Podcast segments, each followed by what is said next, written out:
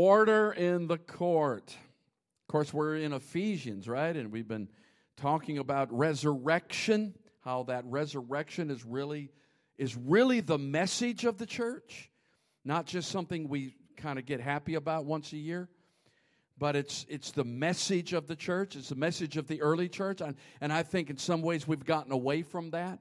And we've been talking about how we're seated. Everyone say seated. Okay, we start, we work from, we come out of uh, a position of being seated, and we come out of that, and then we have, and then we go from sitting to walking. And Paul begins to wraps up this section on walking. Next Sunday is our last message in this, and we're going to talk about standing. Mm-hmm. One sermon on standing. And we're all going to sing that song, I'm Still Standing. Amen. We're going, no, we're not going to do that. So, um, so um, watch this. So this is the last section on on walking, but it's all about not just walking wherever you, we're not just listen as Christians we're not just taking a stroll. We're, we actually are going somewhere, and there's a right way to to walk, and there's a wrong way to walk. Okay? There's a certain order to resurrection. Wow. Paul, Paul, it says there's even an order to who gets resurrected when. So there's an order to resurrection. There's, there ought to be order in the church. Paul said, let everything be done decently and in order. Amen. And that doesn't mean man controlled order, it means God controlled order. And we don't always know what that order is, and that's why services here at Journey Life Center can get really strange sometimes. We don't know what's going to happen next. We, we always meet before church and say, we're going to try to do this, we're going to try to do that, unless, you know, if the Lord dips his, dips his, dough, uh, his toe in the water, the whole thing's messed up. Amen. It's whatever he wants, and we're okay with that. Amen. So, so it's, it's divine order in the church. And so let me let me back up uh, at, at last a, a, few verses from last week because really uh, commentators have had a hard time knowing exactly where to divide this. And really, what we talked about last week is really what is illustrating this week, but it's not really what we think it is. So anyway, let's let's uh, we're, we're going to be in the Passion translation, Ephesians chapter 15 verse 14. Let's just start there and it says this is why this is why the scripture says, Arise, you sleeper. Uh huh. Rise up from the dead, and the anointed one will shine his light into you. Not, not on you, into you. You actually become a flashlight. But the light is his. He's the energizer bunny. He's the battery within you. Okay? But then in verse 18, he says, Don't get drunk with wine, which is rebellion. Isn't that interesting? Instead, say instead, instead be. And the Greek there is constantly being filled. It's not a one time event. It's not like, well, I spoke in tongues once. No, being, there's a difference between being filled and being baptized, by the way. Being baptized in the Spirit is basically a one time event.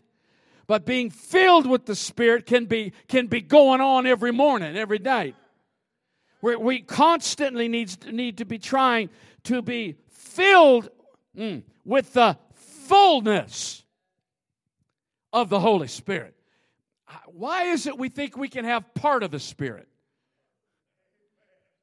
You either got it all or you don't have it.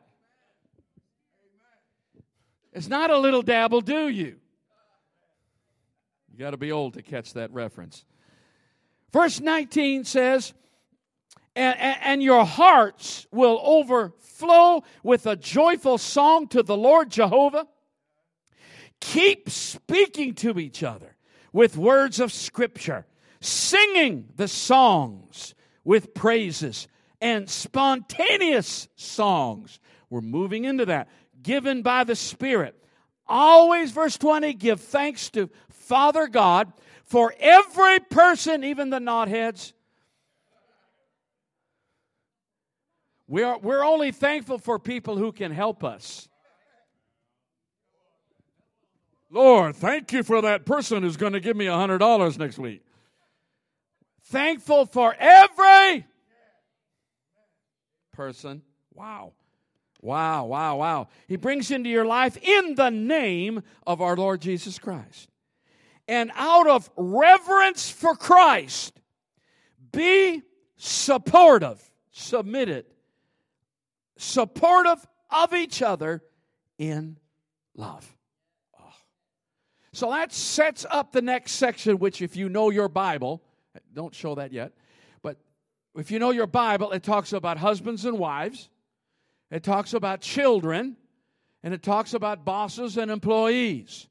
Most of us are at least one of those somewhere. We're probably multiple of those. And sometimes we get it in our head that all of a sudden Paul's just telling us how to be married, and he's not really. Quiet in the house. I'm going, to break that down. And if you miss my point there, you're going to miss the whole sermon. But I'm not ready to go there. That's just to whet your appetite and wake you up so that you're ready when I get there. You got me? You feel me? so, so let's go back to what he says. He, he has two imperatives, okay? In, in, in English or in Greek, an imperative means uh, really like a command. So there's two commands, one's negative, one's positive. He said, Command number one do not be drunk with wine. Do not be drunk with wine. It's not, he's not really talking about alcohol here. he's not really talking about all the pagan drunken feasts that, that the people and the Christians in Ephesus used to do. He's not really talking about the parties y'all used to go to. He's not, eh, amen. It, he's talking about a principle here that he doesn't want us to be controlled by anything other than the Spirit of God. What he's talking about is we tend to lean on things that we become addicted to, and those that could be any kind of pleasure that we become addicted to that, that, that we become, that motivates us or, or that directs our lives. So, my question is what is controlling you? What is motivating you? What is directing your life? Don't give in to that. when you'd rather do other things than worship than come to church.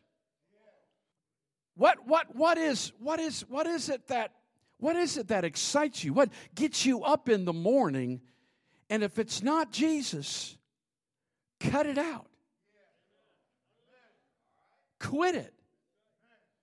Because something else is intoxicating you. Something else has become an escape for you. Something else has replaced your joy. Wow. Do not do that.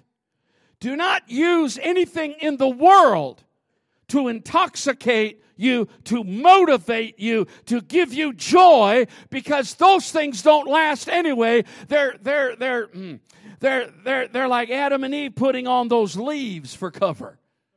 They don't last long and they itch. Come on now. So the one imperative is do not be drunk with wine, which is rebellion. That's cool. It's actually rebellion against God because you're refusing what's coming from Him and you'd rather seek the pleasures of the world for a season. Uh, it's quiet in this house. Y'all, y'all don't start amening me. It's going to get worse. It never gets better when you get quiet on me. It just gets worse. Now, now, now, now, the positive command is be filled with the Spirit. Now, this is kind of an interesting comment here because it says, wow, what it's saying, can I just talk to you? what it's really saying is you do have control over that. He doesn't force that on you. Whether you're filled with the Spirit or not, you can't blame God for that. He said, make the choice be filled with the world or be filled with the Spirit. And there aren't any other choices. Be constantly filled with the Spirit or really sooner or later and that's what's happening to the world today. They've, they've gone they've become so involved with technology and everything there's this empty void within them and they they're finding something spiritual to fill it. Do you realize now there are more witches in america than ever than ever in the history of our country? It's just going crazy. People are joining covens and they think it's the coolest thing and then there's the new age movement and and and and and uh, oh Jesus, those horoscopes y'all read, and, uh, and uh, sometimes we have more confidence in our horoscope than we do what the Bible says. You say, oh, I love that song. It's it's what He says over us, not what your horoscope says. You know, the horoscope's always right when it's right. Jesus. Say, man, oh glory, oh God. I repent. Whatever you got to say. okay, you got me? One negative, one positive, and that, that's where that's where we, we need to go. In, in other words, you are responsible for something in your Christian walk. Now, we can't manipulate the Spirit, we can't tell the Spirit what to do, but we we are responsible whether we're receptive in a receiving mode of the Spirit or not. And you can't be in a receptive mode of the Spirit when you're receiving all the things of the world. All right, is that enough? Are you okay? I can go a whole hour there. And then after he says the two imperatives, he has I'll just stay with the English here. There's five participles, and he says, listen, here's what life in the Spirit looks like. He, just, just briefly, he says, we need to be speaking, we need to be singing, we need to be making music, we need to be giving thanks, and we need to be submitted to each other.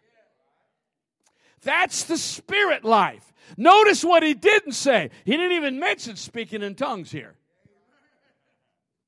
He didn't mention even one of the spiritual gifts here. I don't know where we got this idea that the more spiritual gifts we have, the more sp- spiritual we are. That's like saying, I'm really wealthy because people gave me a lot for Christmas. Well, you didn't earn it, you just got a lot of gifts.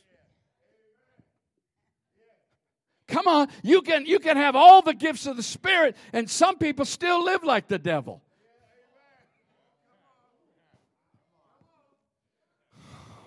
Just because you have a lot of spiritual gifts doesn't mean you're a spiritual person necessarily. It does help, by the way. It helps to flow in the spiritual gifts if you're spiritual, but that's not necessarily how it works. I know people that, man, I, I would just, I would just, I would take them in. You can come live with us anytime you want to. And man, they're, they're just easy to live with. They just love everyone. They don't have a single gift, but they're closer to Jesus some apostles and prophets I know. Oh, Jesus, help us here. Come on now. Whew. Oh, the pastor, he must just walk with God. Why? Because I got a title? Because he put me in a position to say, You're the pastor? Big deal. I gotta, I gotta try to live up to that. And it ain't easy. Y'all have expectations, amen. You'll get it later. Amen. So here's, here's what he says. Let's go on. Let's go into this. You ready? I'm going to read some scripture to you. Verse 22. Wives. How many wives we got? Some of you won't admit it. Okay. Wives, this means, and this is in the Passion Translation, it's going to sound a little different. Ready? Wives, this means being supportive, because we hate that word submissive.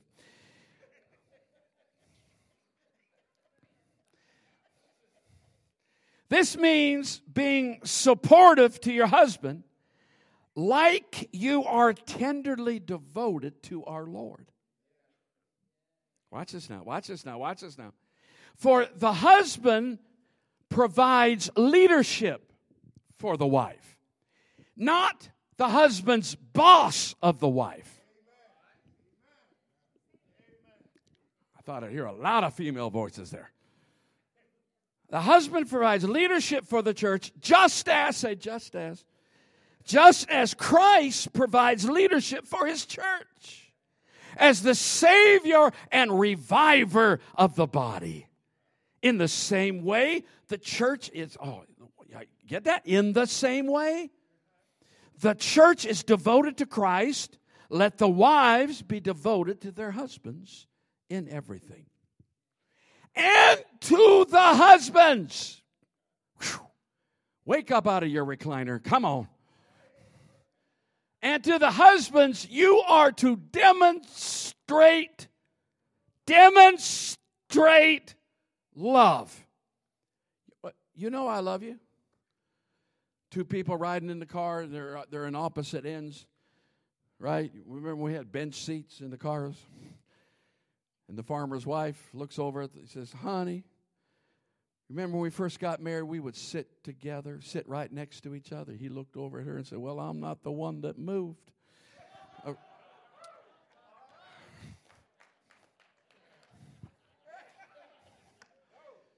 that was wrong. That was wrong. but I'm going to blame it on God. Amen. You are to demonstrate love for your wives with the same, here it is again, with the, here's the metaphor, with the same tender devotion. Doesn't sound like a dictator to me. That Christ demonstrated to us, his bride. For he died for us. He didn't just take out the trash when we remembered. He died for us sacrificing himself to make us holy and pure, cleansing us through the showering of the pure water of the Word of God.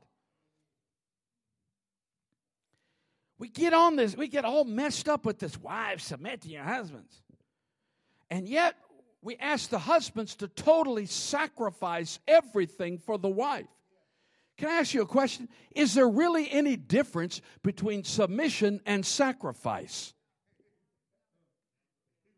Sounds to me like we're both submitting. Come on, I'm trying to help some marriages here.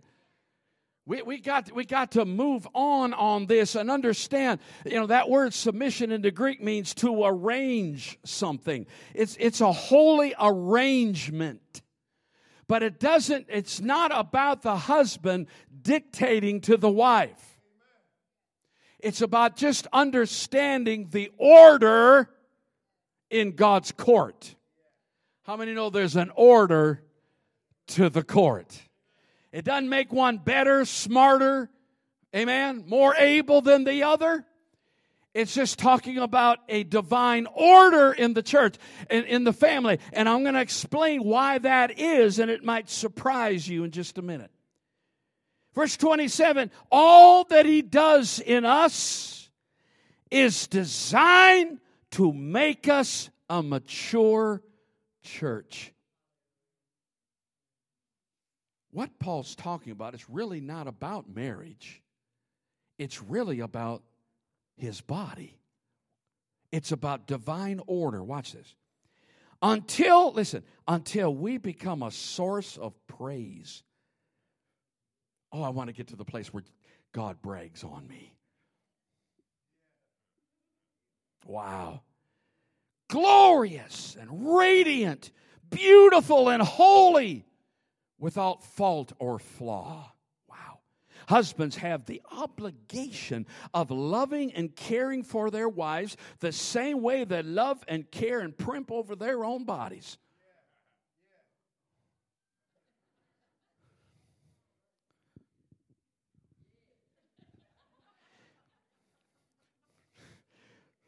I'm going to break something. For to love your wife is to love your own self. No one abuses his own body but pampers it, serving and satisfying its needs. That's exactly what Christ, not man, that's what Christ does for his church. He serves and satisfies us as members of his body. For this reason, a man is to leave his father and mother and lovingly hold to his wife. Come on, uh, mama's boy. Break it off. Cut the apron strings. Hold to his wife, since the two have become joined as one flesh. A marriage is the beautiful design. Here, here's where I was going. Marriage is the beautiful design of the Almighty, a great and sacred mystery or a revelation meant to be a vivid example of Christ and His church.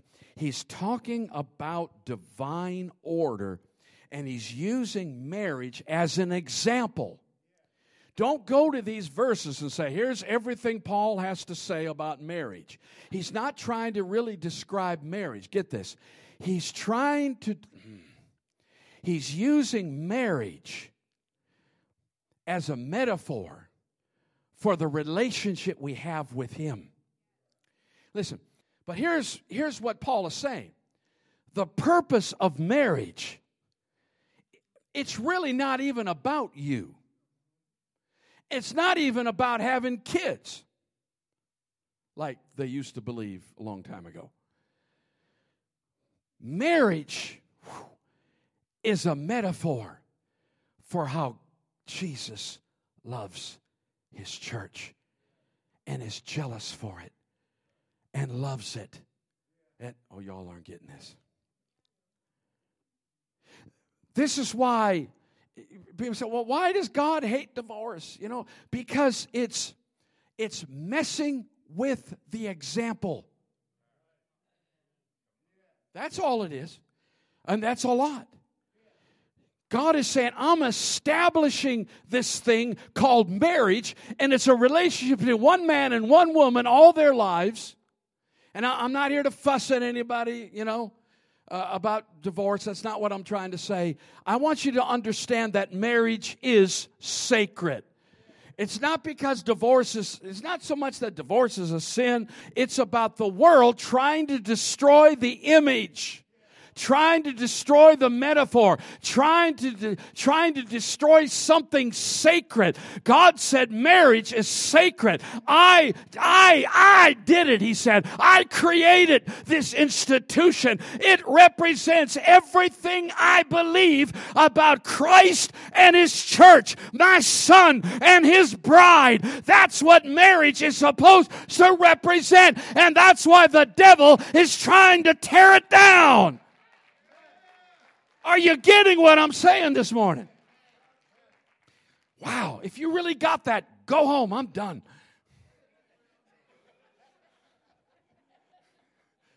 Whoo, glory to God. Just kidding.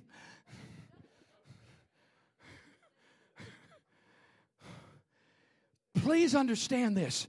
It defeats every argument when you when you begin to preach marriage as a type of the relationship between your marriage is simply a reflection of Jesus and his church. Keep it holy. Keep it sacred. Come on. Come on. And, and, listen, again, I'm not here to fuss at anyone. Even Paul says, he says, if one of the if one person in the marriage is an unbeliever and the unbeliever wants to leave, let him leave. That's what Paul said. So we understand there are situations. Jesus talked about adultery and, and breaking the covenant and all the, and all the, you know, I'm not talking about all that stuff. I'm just saying, I'm just saying something very general that marriage is sacred and it's holy. Is anybody feeling me today? All right, let's, let's move on real quick. So, chapter 6, verse 1 Children, oh, they're not here. If you want to be wise, listen to your parents and do what they tell you. Every parent should have this on the refrigerator. and the Lord will help you. Even if you're carnal, there's a good reason to obey your parents. For the command, right? Tenth commandment, or one of the Ten Commandments, honor your father and your mother was the first of the Ten Commandments with a promise attached. You get to live long. I'll take you out. You will prosper and live a long, full life if you honor your parents. Order in the court, honoring marriage, honoring our relationship. You know what? You may not feel like you used to feel when you were honeymooning, but your marriage is not about what you feel. It's about honoring what God put together. Oh, come on. And you know what? I think if you'll do that, you'll probably fall back in love. Oh, am I helping anybody? So then he says, Fathers, don't exasperate your children, but raise them up with loving discipline and counsel that brings the revelation of our Lord. And then it talks about, and, and, the, and the Passion Translation uses a little liberty here because we don't relate to slaves and masters anymore. If you were a working class person in the Roman Empire, you were a slave. Any working class people here? Anybody work for a living? Back then, you would be a slave. You understand what I'm saying? It wasn't a racial issue, it was you were conquered and we took you. So, so they put it in today's language. Those who are employed should listen to their employers and obey their instructions with great respect and there needs to be a culture of honor in the marriage, in the workplace, with children. How many children do you see? They don't honor their parents. And there are repercussions. Serve them with humility in your hearts as though you were. Always do what is right, not only when others are watching. What you say behind your employer's back at the water cooler, so that you may please Christ as his servants. Do you know, I don't care what job you're working, you're working for God. So quit acting up. Serve your employers with whole, wholeheartedly and with love. Wow. As though you were serving Christ and not man. Isn't this great? Two more verses. Be assured that anything you do is beautiful and excellent. Wow. Will be repaid by our Lord whether you are an employee or an employer. And then the last verse, he takes a little more liberties because this is talking to the master. But let's just talk about people who are in leadership over the church. And he says, And to the caretakers of the flock, I say, do what is right with your people by forgiving them when they offend you, for you know there is a master in heaven that shows no favoritism. Wow. Stand to your feet. Musicians, come on. Jesus, help us in this place. Order. There is an order in the court, and it's all about honor. Resurrection order. It's about honor. It's about submitting to each other. Can I get an amen? You know, if a little six year old says truth to you, that's God. You need to submit to that six year old and her, and her truth. Wow, come on. Come on. What does it look like? What does a church look like where everyone submits to each other? Where people are open to correction and we can talk to each other and we can we can love on one another and we could grow in the Lord together. Is anybody with me in this house? Thank you, Lord.